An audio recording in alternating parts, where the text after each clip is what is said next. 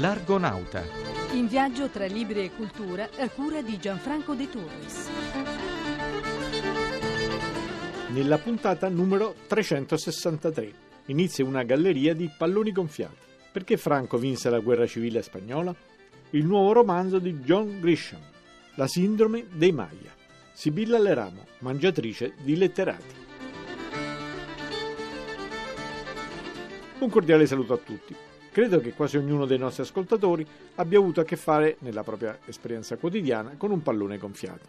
Uno di quegli insopportabili personaggi, maschi e femmine, che si atteggiano a chissà chi, pur non essendo oggettivamente nessuno. Una piaga della società che si diffonde sempre più. La famosa battuta, anche cinematografica, del Lei non sa chi sono io, lo caratterizza alla perfezione e per questo motivo abbiamo voluto intitolare così questa rubrichetta di denuncia moralistica del nostro professor Marco Cimmino.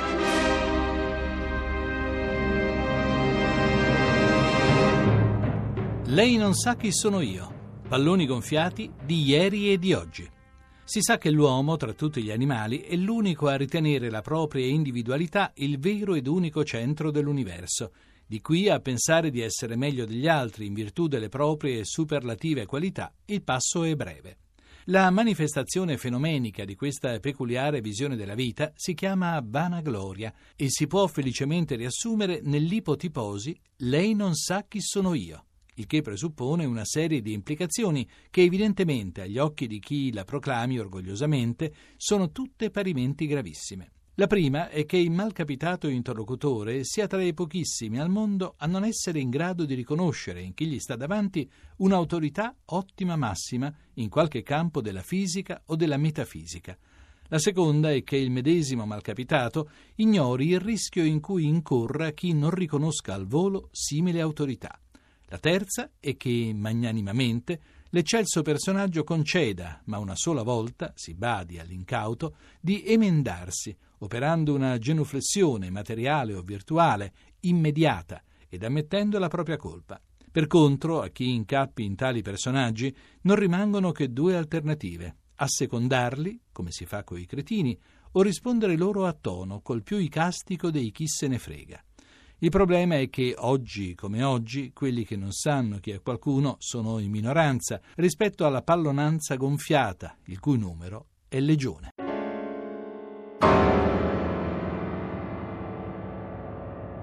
Quanti tabù storiografici cadono uno alla volta, e questo senza grandi clamori, ma semplicemente approfondendo certi avvenimenti con l'oggettività che ci conferisce il nostro allontanarsi sempre più da essi. Sentiamo la scheda di Riccardo Paradisi. Lo scaffale delle muse. Libri e cinema. Il cinema è stata la più grande macchina mitologica del Novecento, un gigantesco trasformatore di miti provenienti da molte culture. Il cinema attinge infatti alle fonti del mito con grande libertà e continuità, ibridandole e facendole rivivere sia ai piani alti della produzione sia nei generi più bassi e popolari. Metamorfosi del mito classico nel cinema, un volume antologico a cura di Giampiero Brunetta, Il Mulino, costituisce un primo tentativo di dialogo tra registi che in vario modo si sono avventurati nel territorio del mito e studiosi di competenze disciplinari diverse per riflettere sulle tematiche sollevate dal rapporto tra mito e cinema, dall'eterna vicenda dell'eroe al continuo riemergere di archetipi e leggende. A leggerlo capisci perché vedere un film, una storia animata, è un atto che ha ancora in sé qualcosa di magico e sapienziale, come diceva Mircea Eliade, a cui il cinema ricordava la caverna di Platone.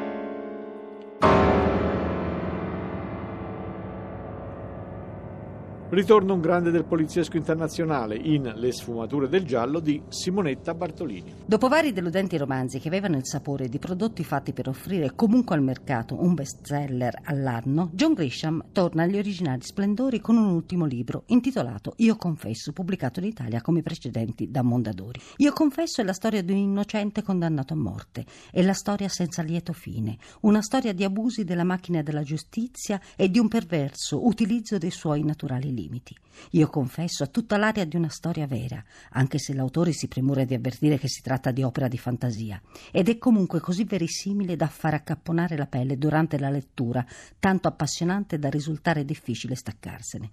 Certamente il romanzo di Grisham vuole essere una inequivocabile condanna della pena di morte, però quel che colpisce veramente non è solo l'esecuzione ingiusta della condanna capitale nei confronti di un innocente, ma la sistematica applicazione dell'arbitrarietà nell'interpretazione della legge anche in un sistema come quello americano che sembrerebbe offrire più garanzie del nostro.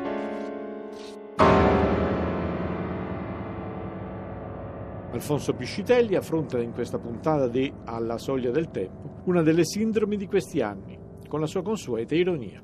12 e non più 12. Mille e non più mille, dicevano i predicatori del Medioevo.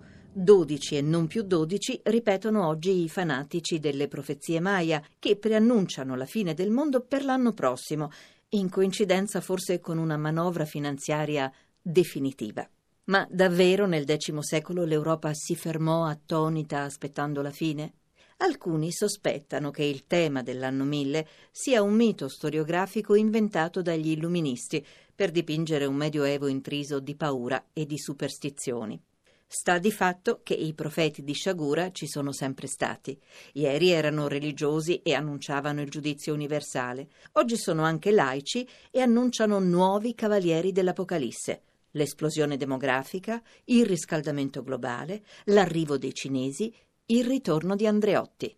Da parecchi anni a questa parte, un venerato maestro, autorevole per i suoi 87 anni, riscrive lo stesso articolo sul Corriere della Sera, annunciando l'apocalissi demografica. Sulla Terra siamo troppi, dobbiamo smetterla di riprodurci.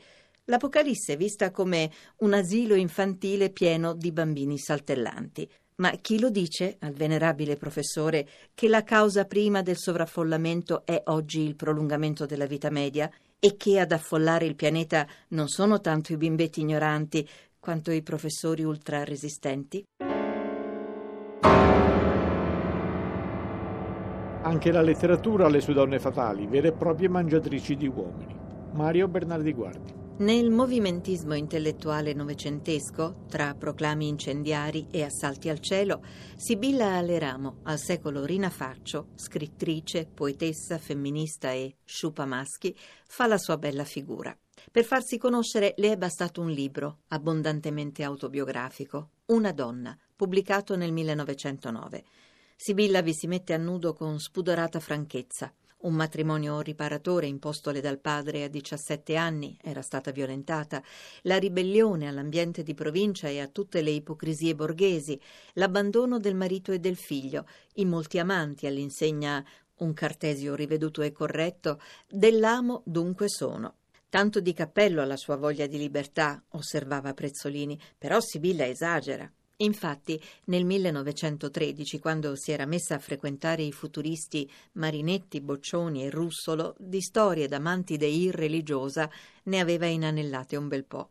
A Roma aveva strapazzato il povero Giovanni Cena, scrittore e apostolo di redenzione umana e sociale. A Firenze aveva sedotto quell'arrabbiato, ipercreativo e iperattivo di Giovanni Papini. E poi c'era stato Cardarelli e, tanto per non farsi mancar nulla, un rapporto lesbo con una fanciulla maschia. Tanto che quella malalingua di Prezzolini paragonò Sibilla a un calamaio degli uffici postali, dove tutti potevano andare a tuffar la penna ma lei, libertaria e nicciana, poi mussoliniana e nel dopoguerra comunista, si sentiva una missionaria. Boccioni non era d'accordo e la giudicò una vampiressa. Dino Campana, Iulius Evola e la bisex Eleonora Duse sottoscrissero. L'Argonauta è rientrato in porto. Gianfranco De Turis vi saluta ricordandovi il sito web www.radio1.rai.it e la posta elettronica argonauta-rai.it. A presto. E noi ancora, ancora più su.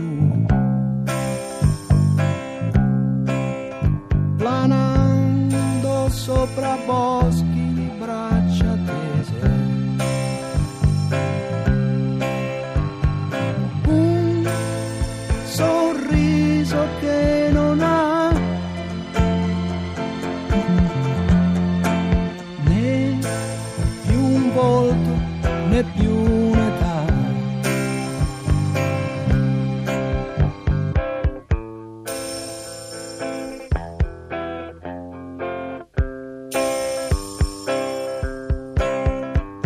E respirando prezze che dilagano su terre senza limiti e confini. Ci allontaniamo e poi ci ritroviamo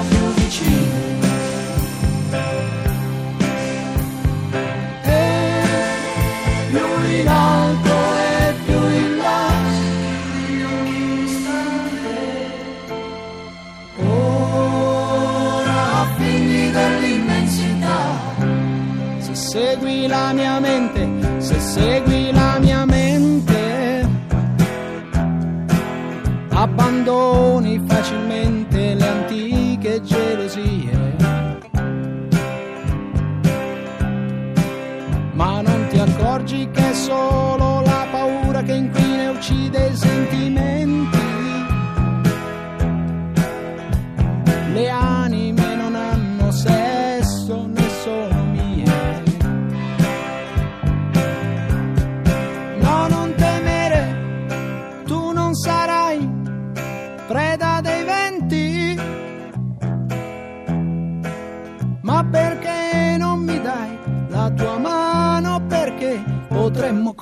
Sulla collina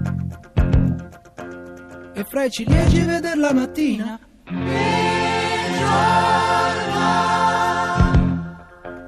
E dando un calcio ad un sasso residuo d'inferno, farlo rotolar giù, giù,